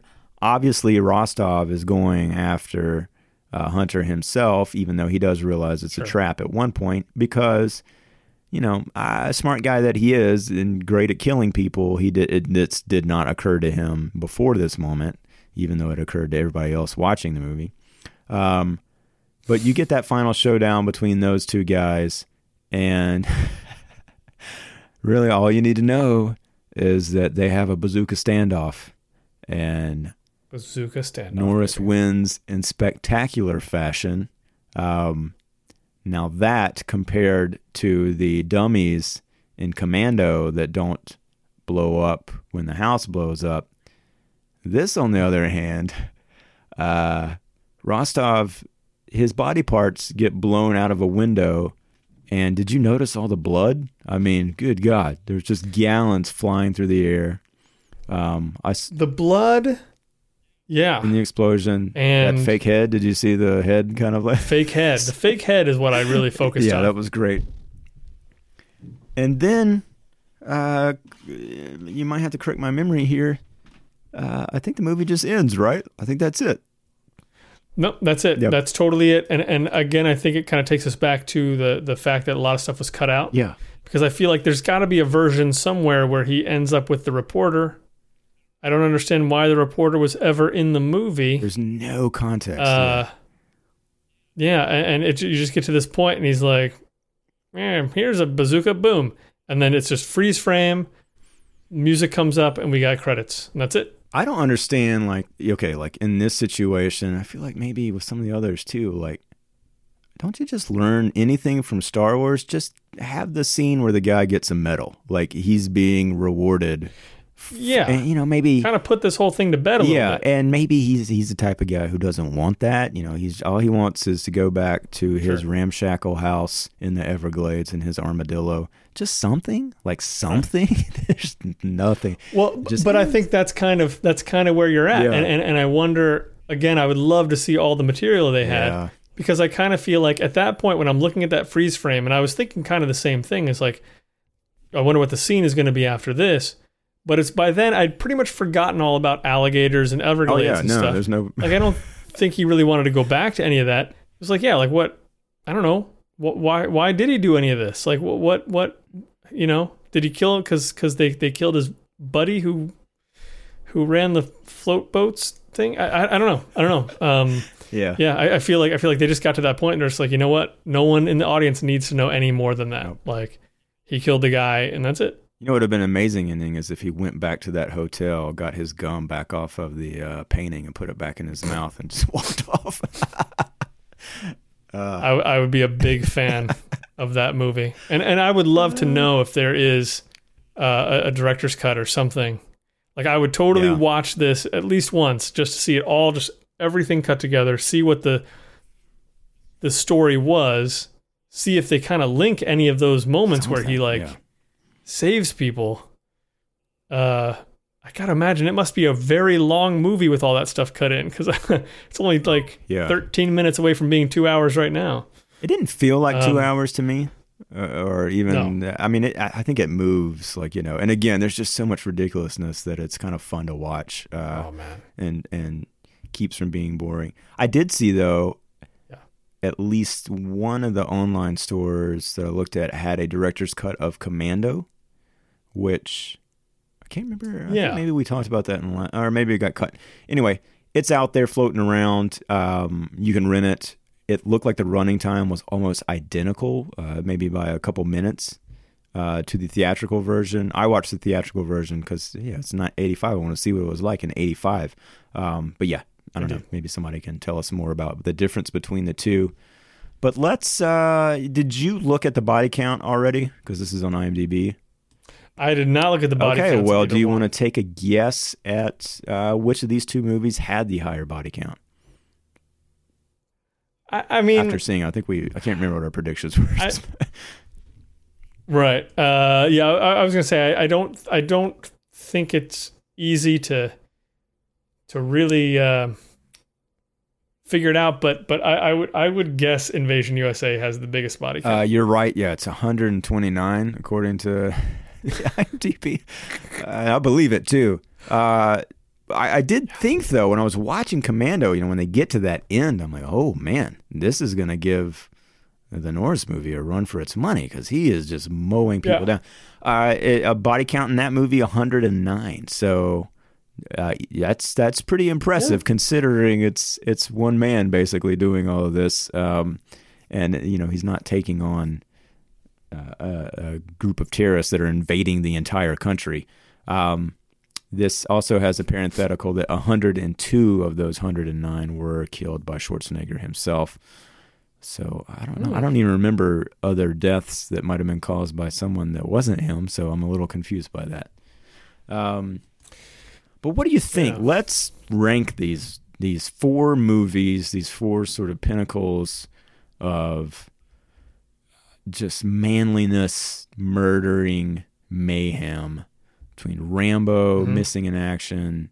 I mean, you know, maybe Missing in Action is, is slightly different. Well, it, it definitely different than the, the rest of these movies. But, you know, there's still obviously a lot of killing going on and payback. Uh, let's just say most. What was the most enjoyable of these four movies for you? Oh, Commando by a long shot. I think I'm with you. I think I'm with you. I wish again that third act had just been a little bit tighter. It, it strays a little bit, but I think on the whole, yeah, I'd, I'd go Commando. And then uh, what about second though? Where, where what would you follow uh, in order from there? Second is tough, but I think I actually might. It, it'd be it would be between Invasion and Rambo. Yeah, I mean, Rambo might might edge it out.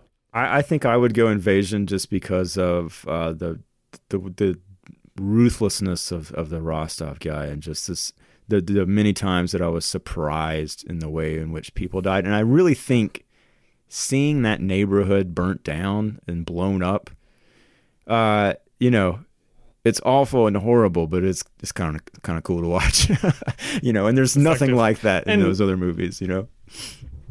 Yeah. And there's all the ball shooting. Yeah, there's so many ball shooting in that. You know, if Rambo had just aimed a little lower, a little more often, I think it would take that for me. But yeah, I think I would go that order as well. I think I would do Rambo next, and then Missing in Action Two.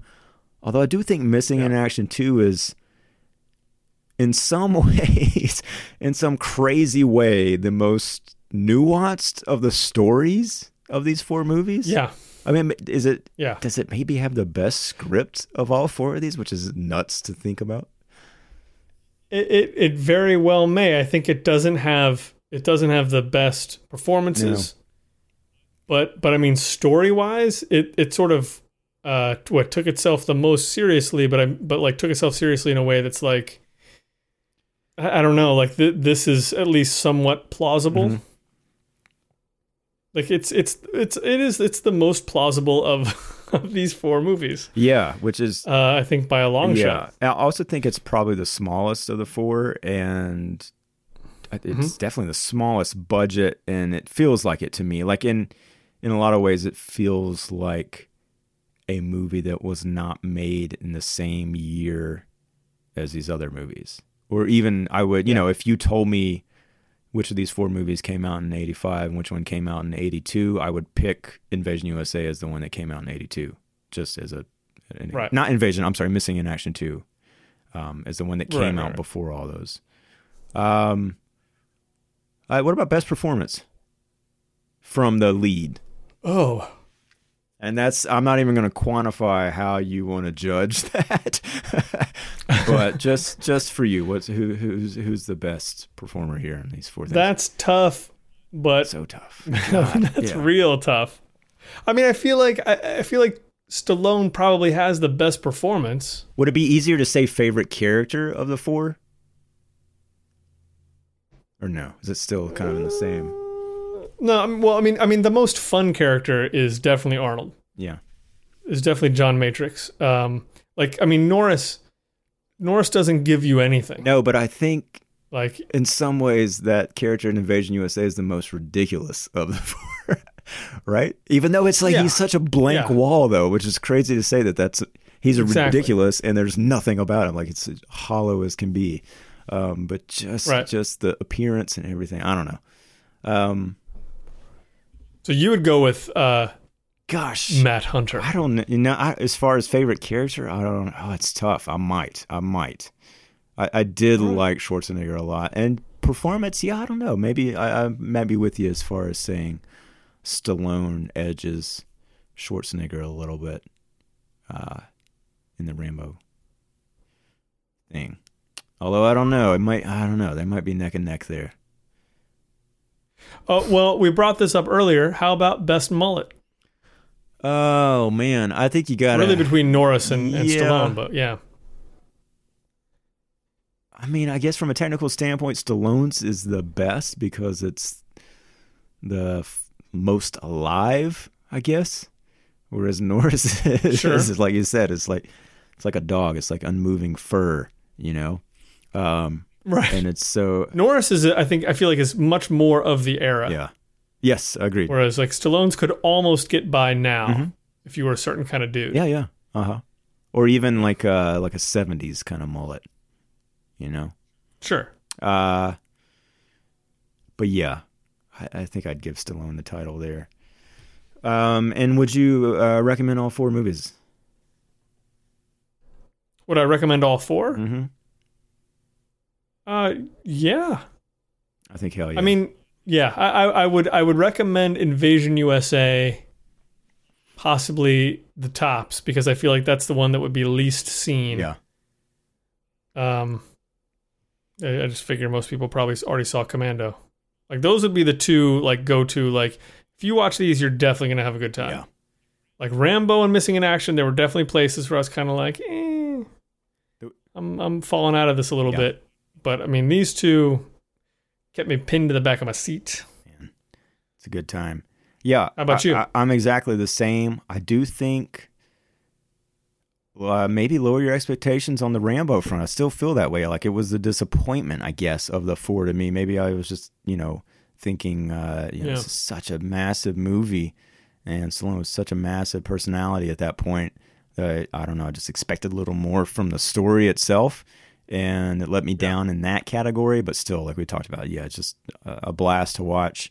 And the others, for sure, I think, yeah, if you, if you haven't seen the Chuck Norris things, you're in for a real treat in a lot of different ways, especially if you watch the two of them kind of uh, in you know close succession because they share some things and yet they're vastly different uh, from a story Yeah. standpoint and production standpoint and, and a lot of things there. So it's interesting that yeah, we'll see what Code of Silence looks like. I don't, I haven't seen that movie. I don't know if you have, but uh, No. it'll be fun to think about if at the end of all of this, Chuck Norris gave the three like most radically different or played like th- you know the most radically different characters in a weird way from as anybody in Yeah. 19 as any actor in 1985 i don't know if that'll bear out or not but uh, it's not something i expected so craig any last lingering thoughts uh, I, I, these were so much fun to get into uh, I, I think it was a good place to kind of go after watching goonies uh, to talk about you know i, do think uh, this year in particular, when I think about it, it's it's action and it's you know those those great sort of kids Amblin esque movies. So yeah, Yeah. we've we've checked those off, and we got a lot of fun places to go next. But um, man, these were fun. They were. What are we doing next, Sean? Well, I think yeah, we're gonna we're gonna tee you up for two horror movies, and uh, they're gonna be fun ones too. I think we're gonna do Once Bitten and uh, the classic Fright Night, man. So two fun movies that I haven't seen in forever, uh, and I'm super excited to revisit them. I'm super excited to see exactly where they kind of draw that line between uh, you know comedy and horror a little bit. Um, and also uh, yeah like look at the rating and see like what we think that would look like uh, today and how they would change those movies and we know how they changed fright night at least in one way a couple years ago um, but yeah, Yeah. we'll we'll tee you up for those. We'll go through trivia and, and all the, the basic details and everything you need to know next time. And uh, yeah, then get ready. Go find those movies and watch them. That's a great idea, Sean. Any last words for the folks out there? Um, don't put your gum, especially on a painting. I mean, that's somebody's artwork, even if it's a print, you know, just a, a print. Uh, eh, there's better places to put your gum, especially if you're an adult. You should know better, really. You don't need to prove how tough you are by putting your gum Yeah, that does not on the painting. that does not suggest toughness to me. That suggests disgustingness.